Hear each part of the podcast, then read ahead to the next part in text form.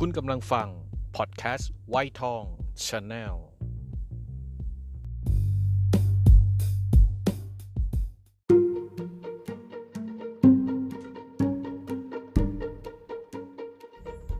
เกิดมาบน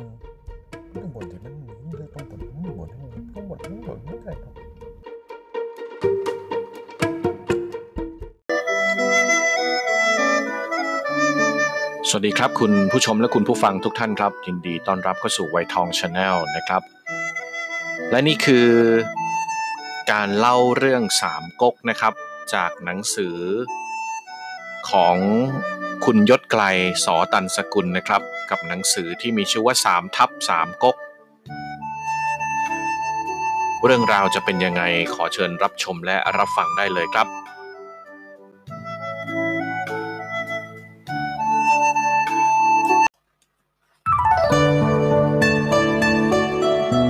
อ้วนเซียวสยบภาคเหนือ เล่าปีก่อกบฏต่อโจโฉ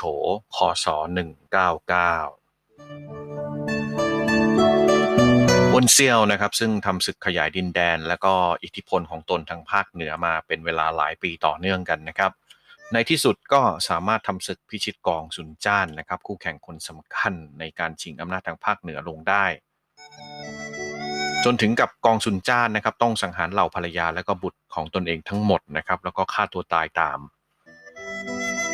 ทำให้อ้วนเซียวนะครับ สามารถครอบครองดินแดนเฮอเปยครับมณฑลทางตอนเหนือได้ทั้งหมด แล้วก็ ส่งผลให้กลายเป็นขุนศึกที่มีกองกำลังที่เข้มแข็งที่สุดของประเทศจีนในเวลานั้นนะครับ ในขณะเดียวกันนะครับ ความสัมพันธ์ของโจโฉกับอ้วนเซียวก็เริ่มแย่ลงครับ โจโฉได้สั่งการจัดวางกำลังขุนพลนะครับ เพื่อสร้างแนวรบในการเตรียมทำศึกกับอ้วนเซียว แล้วก็พยายามทำลายวงปิดล้อม ซึ่งอ้วนเซียวได้ร่วมกับขุนศึกกลุ่มอื่น ๆ สร้างขึ้นมานะครับ โจโฉยังอาศัยบรรดาลูกน้องเก่าของลิโป้ครับ ซึ่งมาสวามิภักดิ์ให้ช่วยโจมตีเมืองปุตไฮครับ เพื่อขยายแนวรบในการเผชิญหน้ากับอ้นเซี่ยวในแถบชีจิ๋วส่วนฝ่ายเล่าปีนะครับหลังจากมาอยู่ใต้อำนาจของโจโฉแล้วนะครับก็ได้รับการยกย่องและให้เกียรติอย่างสูงครับเขาได้รับเชิญจากโจโฉให้ไปอยู่นครฮูโต แล้วก็ได้โอกาสเข้าเฝ้าพระเจ้าเฮียนเต้เล่าปีนะครับได้รับการยอมรับศักฐานะความเป็นเชื้อพระวงศ์นะครับ ซึ่งสืบทอดจากสายเลือดมาจากจงซานจิ้งอ๋อง จึงได้รับการรับรองความเป็นพระเจ้าอาครับของฮ่องเต้ และก็ยังได้รับพระราชทานแต่งตั้งเป็นแม่ทัพฝ่ายซ้ายนะครับ ก็เท่ากับว่าเล่าปีได้รับการยอมรับให้เป็นหนึ่งในเชื้อพระวงศ์ฮั่น และก็มีตำแหน่งระดับนายพลของราชสำนักอย่างเป็นทางการ แต่ทว่าเล่าปีก็ไม่ได้มีอำนาจบัญชาการทหารอย่างแท้จริงนะครับ เพราะว่าเป็นเพียงการยกย่องขึ้นมาเฉยๆ ภายใต้การผลักดันของโจโฉนั่นเองนะครับ ซึ่งก็ทำไปเพื่อซื้อใจเล่าปีนะครับ เนื่องจากว่าเล่าปีนั้นเป็นบุคคลที่มีชื่อเสียงในด้านความเป็นผู้ทรงคุณธรรมครับการได้เล่าปีมาเป็นพวกก็ย่อมช่วยเสริมสร้างอิทธิพลของโจโฉในราชสำนัก แล้วก็ยังลดแรงต่อต้านจากเหล่าขุนนางเชื้อพระวงศ์ที่มีต่อโจโฉด้วยนะครับ กุยแกและเทียหยกนะครับสองที่ปรึกษาของโจโฉก็ได้ออกปากเตือนว่า เล่าปีไว้ใจไม่ได้นะครับ แต่ซุนฮกให้การสนับสนุนเต็มที่เลยว่าการดึงเล่าปีไว้ใช้งานมีผลดีมากกว่าครับ เพราะว่าเล่าปีได้รับการยอมรับว่าเป็นผู้ทรงคุณธรรม อีกทั้งหากประหารเล่าปีไปนะครับ ผู้คนก็จะไม่เข้ามาสวามิภักดิ์ต่อโจโฉอีกเลย โจโฉนั้นเชื่อซุนฮกนะครับ เพราะไม่คิดว่าเล่าปีจะมีอันตราย อีกทั้งโจโฉก็มีความนิยมชมชอบในตัวกวนอู และก็ต้องการได้กวนอูมาเป็นขุนพลของตนด้วยนะครับ แต่เล่าปีนั้นก็ไม่ได้คิดจะอยู่ใต้การควบคุมของโจโฉเขาได้รับการติดต่อจากตังสินครับขุนนางผู้ใหญ่ซึ่งเป็นผู้ใกล้ชิดพระเจ้าเฮียนเต้ ได้เชื้อเชิญเล่าปีให้เข้าร่วมกับขุนนางใหญ่และขุนศึกนะครับ เพื่อทำสัญญาลับครับร่วมกัน ในการที่จะสังหารโจโฉโดยเก็บสัญญานั้นไว้ภายใต้เข็มขัดของฮ่องเต้นะครับ เล่าปีจึงคิดหาโอกาสที่จะสังหารโจโฉอย่างลับๆ วันหนึ่งนะครับโจโฉได้ไปเยี่ยมเล่าปีที่บ้านพักนะครับ ขณะนั้นเล่าปีไม่สนใจงานราชการ วันๆเอาแต่ปลูกผักพรวนดิน โจโฉจึงชวนเล่าปีมาร่วมดื่มสุราหลังจากสนทนากันครู่ใหญ่นะครับ โจโฉก็ชวนถกเรื่องบ้านเมือง แล้วก็เอ่ยถามเล่าปีว่า ในแผ่นดินนี้มีใครบ้างที่คู่ควรต่อการเป็นผู้กล้า เล่าปีก็เอ่ยนามของเหล่าขุนศึกทั่วแผ่นดิน แต่โจโฉก็ปฏิเสธสิ้นทุกคน จนกระทั่งเล่าปีต้องเอ่ยว่าทั่วทั้งแผ่นดินคงมีแต่ท่านโจโฉละมั้งครับ ที่นับว่าเป็นผู้กล้าเท่านั้น แต่โจโฉกลับเอ่ยตอบไปว่า ทั่วทั้งแผ่นดินนี้มีเพียงเพราะตัวเราและเล่าปีสองคนเท่านั้นเล่าปีตกใจนะครับ จนทำตะเกียบหล่น แต่ขณะนั้นเกิดมีฟ้าผ่าลงมาพอดีเลยครับเล่าปีจึงแกล้งบอกว่าตนตกใจเสียงฟ้าผ่าโจโฉหัวเราะแล้วก็หลังจากนั้นก็ไม่คิดระแวงเล่าปีอีกต่อไปเลยนะครับ ต่อมานะครับพระเจ้าเฮียนเต้ออกพระราชองค์การว่าอ้วนสุดเป็นกบฏนะครับ ขณะเดียวกันโจโฉต้องการจัดเตรียมกองทัพ เพื่อทำศึกทางเหนือกับอ้วนเซี่ยว จึงยากจะแบ่งกำลังไปปราบอ้วนสุดนะครับ เล่าปีจึงถือโอกาสอาสายกทัพไปปราบอ้วนสุดเองนะครับ โจโฉก็ได้มอบกำลังทหารจำนวนหนึ่งให้ไป ต่อมาแผนการลอบสังหารโจโฉของตังสินเกิดรั่วไหลนะครับทำให้ตังสินและก็ขุนนางหลายคนซึ่งร่วมกันวางแผนถูกจับกลุ่มตัว และก็โดนประหารจนหมด รวมไปถึงครอบครัวและคนที่เกี่ยวข้องด้วยนะครับ แต่ทว่าเล่าปีนั้นได้ชิงหนีออกจากเมืองหลวงมาก่อนแล้ว จึงรอดพ้นจากอันตรายไปได้ เล่าปีนะครับซึ่งสามารถเป็นอิสระจากโจโฉแล้วก็เริ่มคิดการใหญ่ครับ เล่าปีนำทัพเอาชัยเหนืออ้วนสุดได้ แต่แทนที่จะรุกคืบต่อครับเล่าปีเห็นว่าอ้วนสุดอยู่ในสภาพที่ไร้กำลังจะสู้แล้ว จึงรักษากำลังพลของตนเองไว้แล้วก็เปลี่ยนเส้นทางเดินทัพไปชิงเมืองชีจิ๋วกลับมาเป็นของตน แล้วก็ถือโอกาสสังหารขุนพลสองนายของโจโฉที่เฝ้าจีชิวชีจิ๋วทิ้งซะนะครับ เหตุการณ์นี้นะครับจึงเท่ากับประกาศว่าเล่าปีนั้นไม่ขออยู่ร่วมโลกกับโจโฉอีกต่อไปแล้วนะครับ ซึ่งนับเป็นนับ ซึ่งนับจากนี้เป็นต้นไปนะครับ บุคคลทั้งสองนี้ก็จะเดินบนเส้นทางคู่ขนานกันไปตลอด เล่าปีนะครับได้ให้กวนอูเฝ้ารักษาเมืองแห่ฝือครับ ส่วนตนและก็เตียวหุยนำทหารแบ่งไปที่เมืองเสียวพ่ายการกระทำของเล่าปีนะครับส่งผลให้เหล่าขุนพลและนายทหารส่วนหนึ่งแถบชีจิวที่มีความชิงชังต่อโจโฉนะครับ ได้พากันมาเข้าร่วมกับเล่าปีเป็นอันมาก จนกระทั่งเล่าปีสามารถรวบรวมกำลังทหารได้นับหมื่นคน จากนั้นนะครับจึงส่งซุนเขียนนะครับเป็นทูตเจรจาผูกมิตรกับอ้วนเซี่ยว สร้างแนวร่วมต่อต้านโจโฉขึ้นในที่สุด ฝ่ายโจโฉนะครับเมื่อทราบข่าวก็โกรธมากที่เสียรู้เล่าปี จึงส่งเล่าใต้และก็อองจงนะครับนำทัพเข้าโจมตีชีจิ๋วครับ แต่ทว่าโดนเล่าปีตีโต้จนแตกพ่ายกลับไป ขณะเดียวกันนะครับ อ้วนสุดหลังจากรบแพ้และถูกเหล่านายทหารของตนเองทอดทิ้งนะครับ ก็ตรอมใจแล้วก็ป่วยหนักจนเสียชีวิต เล่าหุนจึงถือโอกาสขึ้นมาควบคุมกำลังทหารของอ้วนสุดสืบต่อไปแทนนะครับซุนเซ็กก็ยกทัพมาตีเล่าหุนจนแตกพ่าย แล้วก็สามารถยึดครองยึดครองเขตปกครองของเล่าหุนได้ เล่าหุนจึงหนีไปขอความช่วยเหลือจากของจอและเล่าเปียวที่เก่งจิ๋ว จากนั้นนะครับของจอและเล่าเปียวก็จัดเตรียมทัพเรือเพื่อยกไปทำศึกกับซุนเซ็กครับ แต่ซุนเซ็กเตรียมการรอไว้แล้ว จึงตีโต้ทั้งสองแตกพ่ายกลับไป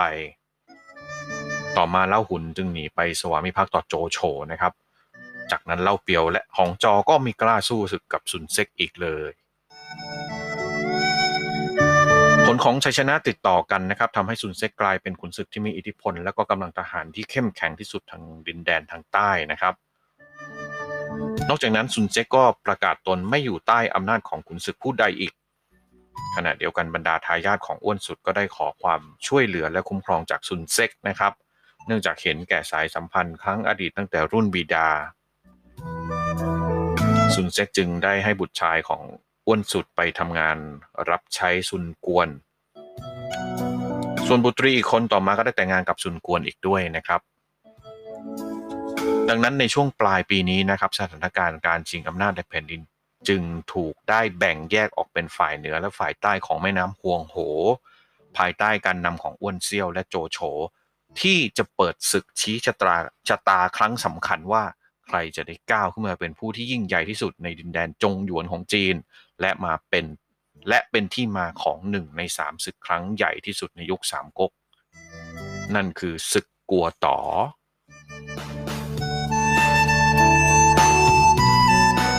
เรามาเล่าถึงศึกกัวต่อต่อเลยนะครับ กัวต่อนี้คือโจโฉปะทะอ้วนเซี่ยวนะครับศึกชี้ชะตาแดนจงหยวนปีคศ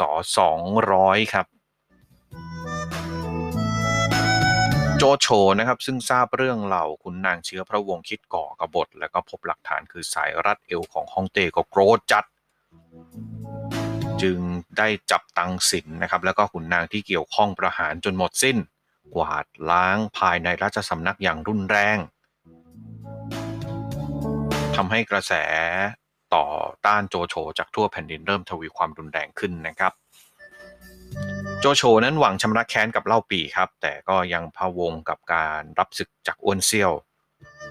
กุยแกสนับสนุนว่าควรโจมตีเล่าปี ซึ่งมีกำลังน้อย เพื่อไม่ให้ก่อความวุ่นวายภายหลัง โจโฉจึงยกทัพบบุกโจมตีเล่าปีที่ชีจิ๋วจนแตกพ่ายยับเยินนะครับ เล่าปีต้องหนีตายขึ้นเหนือไปขอพึ่งพาอ้วนเซี่ยว ส่วนเตียวหุยก็หนีลงใต้ไปตั้งมั่นที่เกาเซีย เหลือเพียงกวนอูอยู่เฝ้ารักษาเมืองแห่ฝือ แล้วก็ดูแลภรรยาและบุตรทั้งสองของเล่าปีเพียงลำพังครับ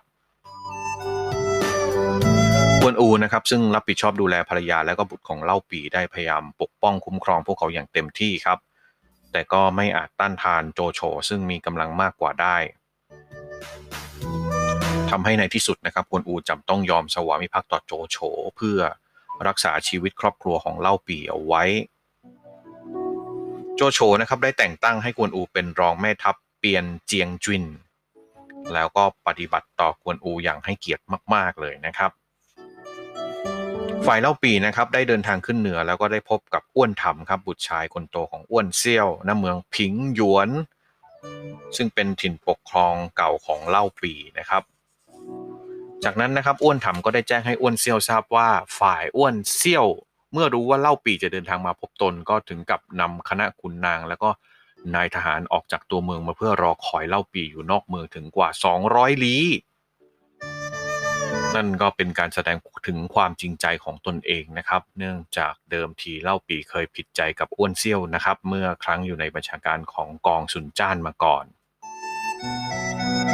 การที่อ้วนเซี่ยวให้เกียรติเล่าปีถึงขนาดนี้ ก็เพราะว่าอ้วนเซี่ยวยอมรับในชื่อเสียงความเป็นผู้ทรงคุณธรรมของเล่าปีนั่นเอง อีกทั้งข่าวลือเรื่องที่เล่าปีได้รับพระราชองค์การจากฮ่องเต้ให้ไปปราบโจโฉนั้นก็เป็นที่ลือกันไปทั่วนะครับ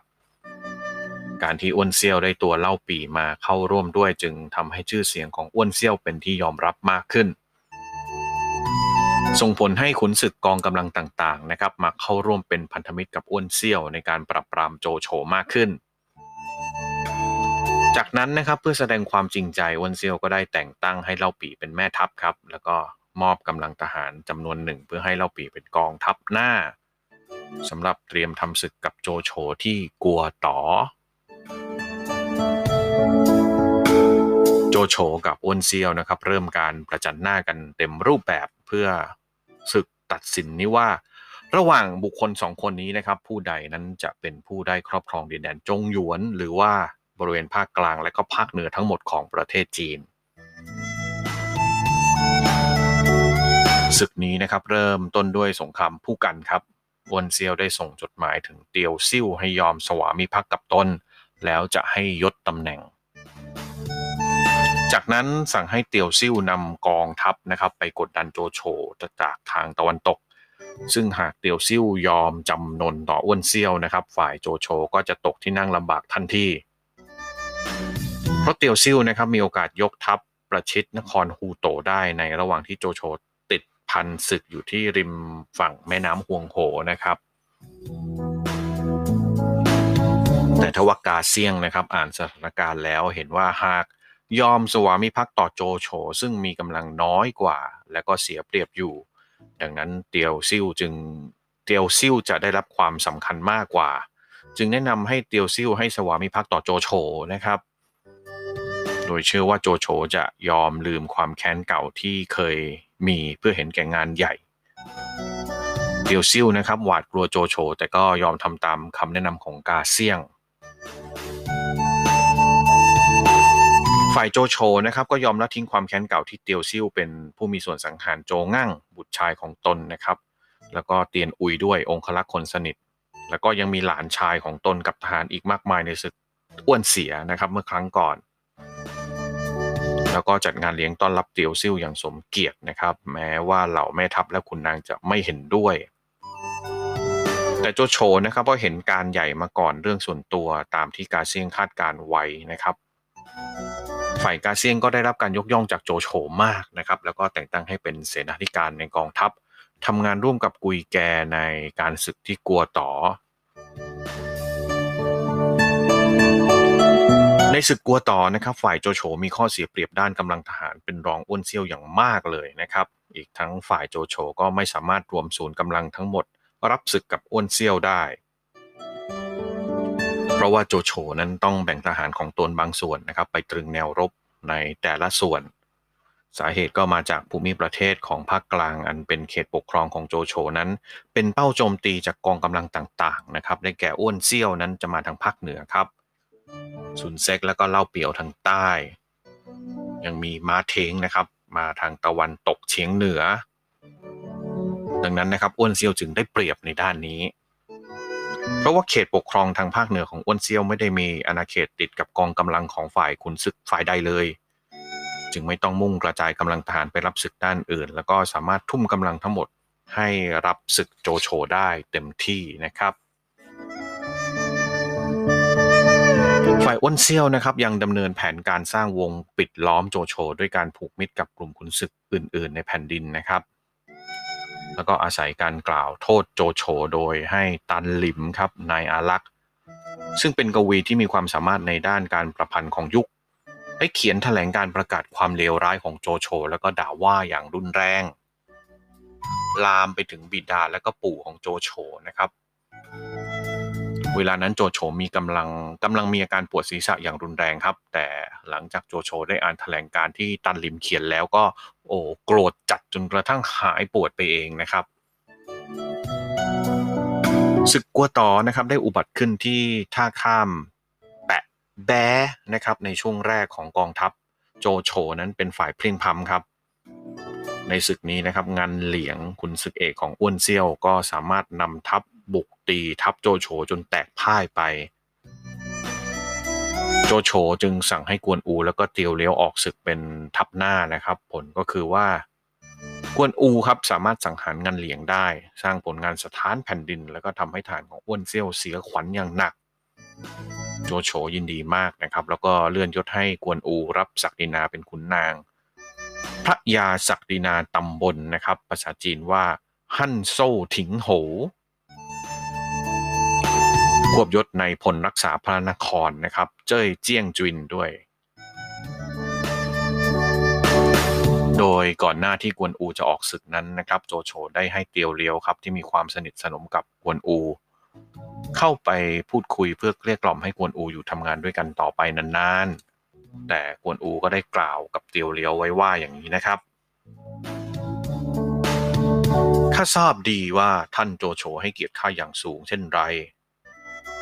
แต่ก่อนหน้านี้เล่าปีเองก็ปฏิบัติต่อข้าด้วยดีเช่นกัน ดังนั้นข้าจึงสาบานแล้วว่าจะติดตามร่วมตายกับท่านเล่าปี และจะไม่ยอมทรยศต่อคำสาบานนั้น ด้วยเหตุนี้นะครับกวนอูจะไม่อยู่ทำงานให้โจโฉเป็นเวลานานนักนะครับ แล้วก็หากทราบข่าวว่าเล่าปีอยู่แห่งหนได้เขาก็จะขอจากไปทันที ทว่าก่อนจะจากไปนะครับ เขาก็ขอทำผลงานเพื่อตอบแทนบุญคุณของโจโฉเสียก่อน ฝ่ายเตียวเลียวนะครับ ก็ให้ความเคารพการตัดสินใจของกวนอูนะครับ แล้วจึงนำความไปแจ้งให้โจโฉทราบด้วยเหตุนี้นะครับทำให้โจโฉยิ่งเพิ่มความเคารพนับถือในตัวกวนอูมากขึ้นไปอีก แต่เมื่อกวนอูสังหารกันเหลียงได้แล้วนะครับ โจโฉจึงคาดการว่า กวนอูคงจะจากไปไหนไม่ช้านะครับ เพราะเท่ากับว่ากวนอูได้สร้างผลงานทดแทนบุญคุณของตนให้แล้วนะครับ ฝ่ายเล่าปีนะครับ ซึ่งรับตำแหน่งขุนพลจากอ้วนเซียวเข้าร่วมศึกในครั้งนี้นะครับ เมื่อพบว่ากวนอูนั้นอยู่ในทัพของโจโฉแล้วก็ได้สังหารงันเหลียงตายทำให้อวนเซียวไม่พอใจและคิดสังหารเล่าปีนะครับ เพราะทุกคนต่างก็รู้ว่าควนอูเป็นขุนพลสำคัญของเล่าปี แต่เล่าปีก็พยายามแสดงความจริงใจนะครับ พร้อมยกเหตุผลว่า ตนเองไม่ได้รู้เรื่องในครั้งนี้เลยว่ากวนอูไปอยู่กับโฉได้ไปอยู่กับโจโฉได้อย่างไร และยังพยายามชี้แจงว่าหากตนคิดกบฏต่ออ้วนเซียวจริงคงไม่กลับมายังค่ายพักของอ้วนเซียวแล้วก็ต้องหลบหนีไปแล้วอ้วนเซียวฟังคำแล้วก็ใจอ่อนจึงไม่ลงโทษเล่าปี แต่ก็ทำให้เล่าปี เพราะว่าตนคงจะอยู่ในกองทัพอ้วนเซียวต่อไปยากประกอบกับเวลานั้นนะครับ เล่าเพกครับอดีตโจรพกผ้าเหลืองที่เข้ามาสวามิภักดิ์ต่ออ้วนเซียว ได้นำกองทหารก่อการกรบฏต่อโจโฉที่เมืองยีหลำนะครับอ้วนเซียวจึงขอให้เล่าปีไปร่วมกับทัพเล่าเพกที่ยีหลำเพื่อจะนำทัพบุกโจมตีนครฮูโต ในระหว่างที่โจโฉยังติดพันศึกกับอ้นเซี่ยวที่กลัวต่อนะครับ เป็นการเปิดศึกขนาบโจโฉจากหลายทิศทาง เล่าปีจึงถือโอกาสที่จะหนีจากอ้วนเซียวนะครับ ระหว่างนั้นก็เล่าปีได้พบกับจูล่งอีกครั้งที่เมืองเย่นะครับ จึงมีความยินดีมาก หากจูล่งเข้าเป็นหานของตน และจูลงก็ เข้าร่วมกับเล่าปีนะครับแล้วก็สร้างผลงานทันทีนะครับด้วยการช่วยเกณฑ์ไพร่พลได้หลายร้อยคน เล่าปีจึงแต่งตั้งให้จูลงเป็นองครักษ์วางแผนหนีลงใต้ไปด้วยกัน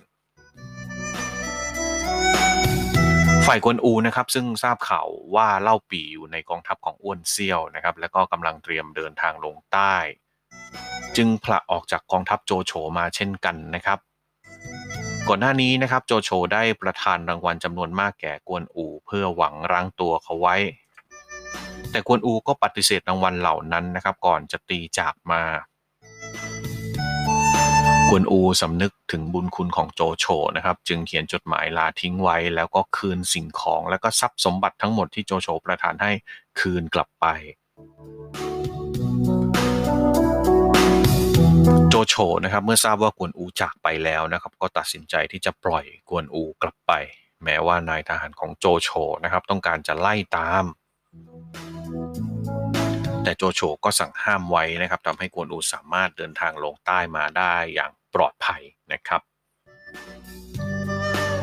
หลังจากนั้นนะครับกวนอูก็ได้พบกับเล่าปีทั้งสองยินดีมากที่ได้พบกันอีกครั้ง แล้วจากนั้นนะครับเล่าปีกวนอู แล้วก็จูล่งนะครับก็พากันลงใต้ไปที่เมืองเกาเซีย เพื่อสมทบกับเตียวหุยนะครับที่ได้เข้าไปยึดเป็นที่มั่นไว้ก่อนหน้านี้แล้วนะครับขณะที่เล่าปีร่วมกับเล่าเพกนะครับนำทัพบุกโจมตีนครฮูโต โจหยินนะครับแม่ทัพผู้รักษาเมืองก็ได้นำกองทัพออกศึก แล้วก็สามารถสังหารเล่าเพกได้ ส่งผลให้แผนการบุกโจมตีเมืองหลวงต้องล้มลง แต่เล่าปีก็ถือว่านี่เป็นโอกาสที่ดีที่จะตีจากอ้วนเซียวนะครับเป็นการถาวร จึงวางแผนด้วยการส่งหนังสือไปแจ้งให้อ้วนเซียวทราบว่า ตนจะขอนำทหารไปผูกมิตรกับเล่าเปียวที่เก่งจิ๋วเพื่อให้ช่วยตีกระหนาบโจโฉทางใต้ จากนั้นเล่าปีก็คืนทหารให้อ้วนเซี่ยวไปนะครับ ฝ่ายอ้วนเซี่ยวเองนะครับก็เห็นชอบกับแผนการนี้นะครับเล่าปีจึงสามารถเดินทางลงใต้ไปยังกิงจิ๋วได้ตามที่ตั้งใจไว้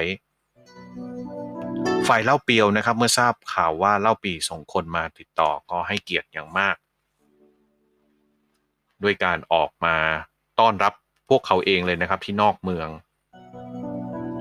จากนั้นก็ยอมรับเล่าปีเข้ามาอยู่ที่เกงจิ๋วครับ พร้อมกับมอบกำลังทหารให้เล่าปีไปดูแล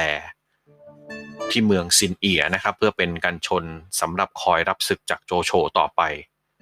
เล่าปีจึงมีโอกาสตั้งหลักใหม่อีกครั้งนะครับ แล้วก็สะสมกำลังทหาร เพื่อรอทำศึกกับโจโฉอีกครั้งหนึ่งจากนั้นนะครับทัพของโจโฉก็สามารถยึดท่าข้ามแปะแบได้ วนเซียวส่งบุญทิวครับในทหารอีกคนออกมาสู้ซุนฮิวนะครับเสนอแผนการให้ใช้ทหารม้าของเขาเข้าจัดการกับบุญทิวครับ โจโฉบัญชาการทัพทหารม้าด้วยตนเอง โจโฉได้วางแผนใช้ทหารวางกับดักล่อนะครับทำให้บุญทิวโดนทหารของโจโฉเข้ารุมสังหารระหว่างนั้นระหว่างที่รบนะครับในสนามรบ ในเดือนในเดือน8นะครับ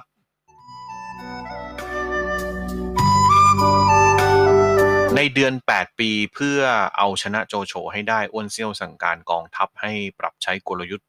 ในการเข้าโจมตีค่ายของโจโฉนะครับ ด้วยจำนวนทหารที่มีมากกว่าหลายเท่าทำให้ทัพของโจโฉนะครับ จึงได้ทำจึงได้ทำได้แค่เพียงตั้งรับเท่านั้นนะครับ การโจมตีจากกองทัพของอ้วนเซี่ยวรุนแรงหนักหน่วงขึ้น ทั้งระดมยิงเกาทันเพลิง และใช้ทุกกลยุทธ์ในการบุกโจมตี จนกระทั่งกองทัพของโจโฉนะครับทำได้เพียงต้านรับไว้เท่านั้น ส่งผลให้ขวัญกำลังใจของทหารตกอยู่ในสภาพที่ย่ำแย่สุดขีด ในเดือน 10นะครับระหว่างที่โจโฉพยายามตั้งรับอ้นเซียวไว้อย่างยากลำบากนั้นนะครับก็กำลังประสบปัญหาเรื่องสเสบียงขาดแคลน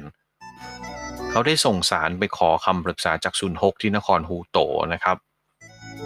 ซุนฮกให้คำแนะนำแก่โจโฉว่า ภารกิจอันยากเย็นที่เกิดขึ้นนี้เป็นบททดสอบของผู้นำที่ยิ่งใหญ่ แม้ว่ากองทัพของอ้วนเซี่ยวจะมีจำนวนมหาศาลเหนือกว่าพวกเรามากนัก แต่อ้วนเซี่ยวมุ่งเป้าหมายการทำศึกมาที่กัวต้อเป็นหลัก ดังนั้นหากเราสามารถค้นหาจุดอ่อนในกองทัพของอ้วนเซี่ยวได้แล้ว ก็จะสามารถพบโอกาสที่จะโจมตีกลับได้ อีกทั้งอ้วนเซียวไม่ใช่ผู้นำที่เก่งกล้า แม้ว่าเขาจะสามารถรวบรวมผู้คนไว้ใต้สังกัดได้มาก แต่ไม่รู้วิธีใช้พวกเขาเหล่านั้นได้ ในขณะที่ท่านโจโฉนั้นให้การช่วยเหลือคำจุนราชบัลลังก์มีความชอบธรรมที่จะปราบเหล่าโจรทั่วแผ่นดินได้ ฝ่ายกุยแกเองก็ช่วยให้คำปรึกษาแนะนำเสริมด้วยการกล่าวถึงคุณลักษณะของผู้นำสิบประการ ที่มีความแตกต่างกันระหว่างโจโฉและก็อ้วนเซียวนะครับ ซึ่งจะเป็นปัจจัยสำคัญ ที่ทำให้โจโฉได้ชัยชนะในท้ายที่สุด โจโฉยอมเชื่อคำแนะนำของกุนซือทั้งสองนะครับ จึงตัดสินใจปักหลักสู้ต่อ เพื่อรอความเปลี่ยนแปลง และก็หาโอกาสตอบโต้กลับเพื่อคว้าชัยชนะมาให้ได้และเมื่อเวลาผ่านไปนะครับในกองทัพของอ้วนเซียวก็เกิดปัญหาขึ้นครับ เพราะบรรดาขุนพลและกุนซือในทัพอ้วนเซียวมีความขัดแย้งกันอยู่เดิม อีกทั้งบุตรชายทั้งสามของอ้วนเซียวก็แข่งแย่งอำนาจกันเอง สถานการณ์ในกองทัพของอ้วนเซียวเกิดการเปลี่ยนแปลงอย่างรุนแรง โจโฉนะครับทำตามกลยุทธ์ของซุนฮกและก็กุยแกส่งซิหลงครับเป็นขุนพลไปวางเพลิง และก็ปล้นเสบียงปล้นสเสบียงของอ้วนเซียวตามจุดต่างๆ ในศึกนี้นะครับเล่าหัวนะครับกุนซือของโจโฉก็ได้เริ่มใช้เครื่องยิงยิงหินที่ประดิษฐ์ขึ้นมาใหม่ ช่วยให้โจโฉสามารถทำศึกได้เปรียบมากขึ้น ในเวลาเดียวกันนะครับ เขาฮิวครับกุนซือของอ้วนเซียวก็ได้ทะเลาะกับอ้วนเซียว จึงได้แปลพักมาอยู่กับโจโฉครับ แล้วก็ได้ช่วยแจ้งตำแหน่งที่ตั้งของค่ายสเสบียงหลักของอ้วนเซียว ซึ่งตั้งอยู่ที่กัวเจ๋าให้โจโฉได้ทราบ มื่อได้ข่าวสำคัญนี้นะครับ โจโฉก็คิดจะลอบโจมตีอย่างรวดเร็วครับ ที่ปรึกษาคนอื่นทันทานไว้ เพราะเห็นว่าเสี่ยงเกินไป แต่สองที่ปรึกษาซุนฮิวและกุยแกก็เห็นด้วยกับแผนการนี้นะครับ จากนั้นนะครับโจโฉจึงสั่งให้โจหองครับดูแลกองทัพใหญ่แทนตน แล้วก็ตัดสินใจบัญชาการทหารมา 5,000 คนด้วยตัวเอง รอบบุกโจมตีค่ายสเสบียงหลัก ของอ้วนเซี่ยวในยามวิกาลบุญอีกเขงครับขุนพลของอ้วนเซี่ยวผู้รักษาค่ายนะครับ พลาดท่าเสียทีโจโฉทำให้ค่ายสเสบียงหลักของอ้วนเซี่ยวโดนเผาทำลายในเวลาเพียงชั่วคืนเดียวครับ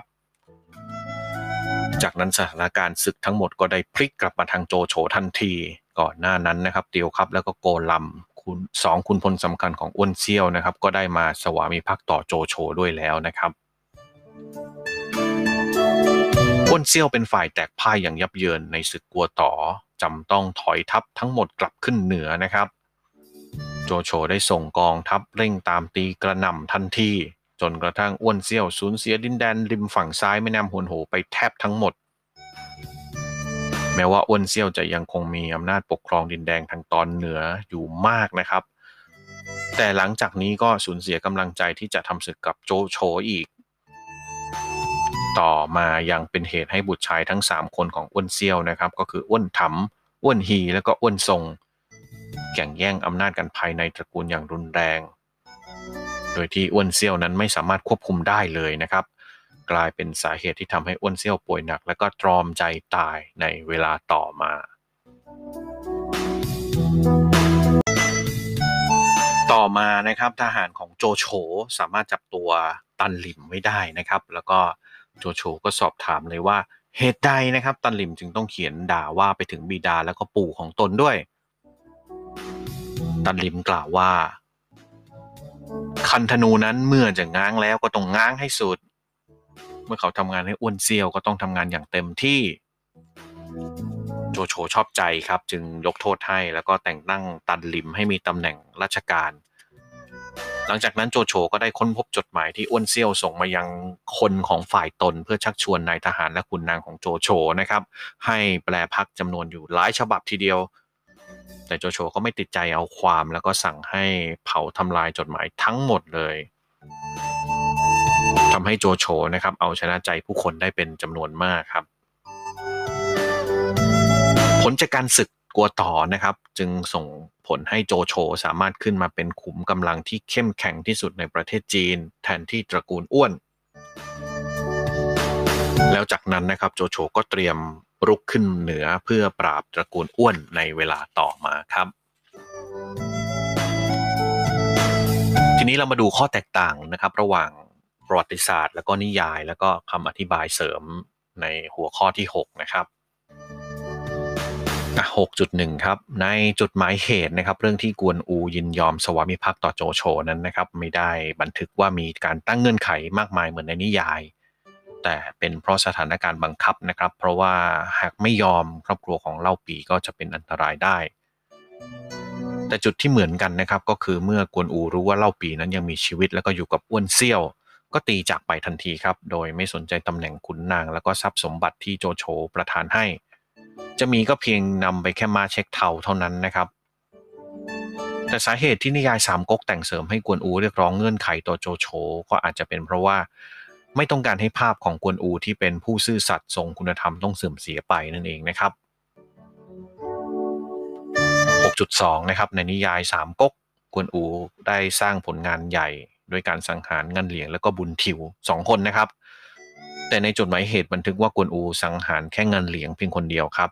ส่วนบุญทิวก็โดนโจโฉวางกำดักสังหารในสนามรบไม่ได้เกี่ยวข้องอะไรกับกวนอูเลยนะครับ 6.3 ครับในนิยายสามก๊กก็มีเรื่องราวที่กวนอูตีฝ่าห้าด่านในระหว่างกลับไปหาเล่าปี แต่ในประวัติศาสตร์นะครับไม่มีเรื่องราวเหล่านี้เลยนะครับ มีเพียงแค่โจโฉสั่งทหารว่าอย่าไล่ตามกวนอู เพราะว่ายังไงก็ไม่สามารถรังกวนอูไว้ได้ แล้วก็มีจุดที่เหมือนกันก็คือโจโฉแล้วก็เตียวเลี้ยวนะครับ มีความคิดเห็นตรงกันนะครับว่า หากกวนอูรู้ว่าเล่าปีอยู่ที่ใดก็จะจากไปแน่นอน จึงพยายามจะซื้อใจกวนอูด้วยตำแหน่งขุนนาง และก็ทรัพย์สินเพื่อรั้งตัวไว้ แต่สุดท้ายก็ไม่สำเร็จครับ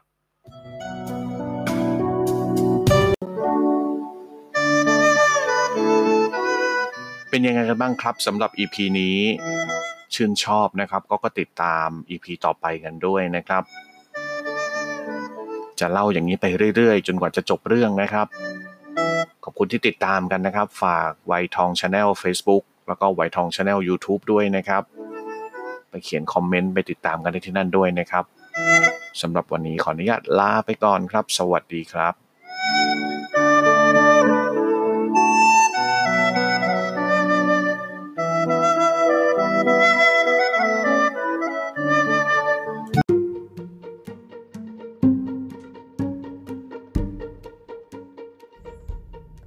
มาบนต้องบนที่มันเลือกต้องบนต้องบนต้องบนต้องบนไม่ได้ครับ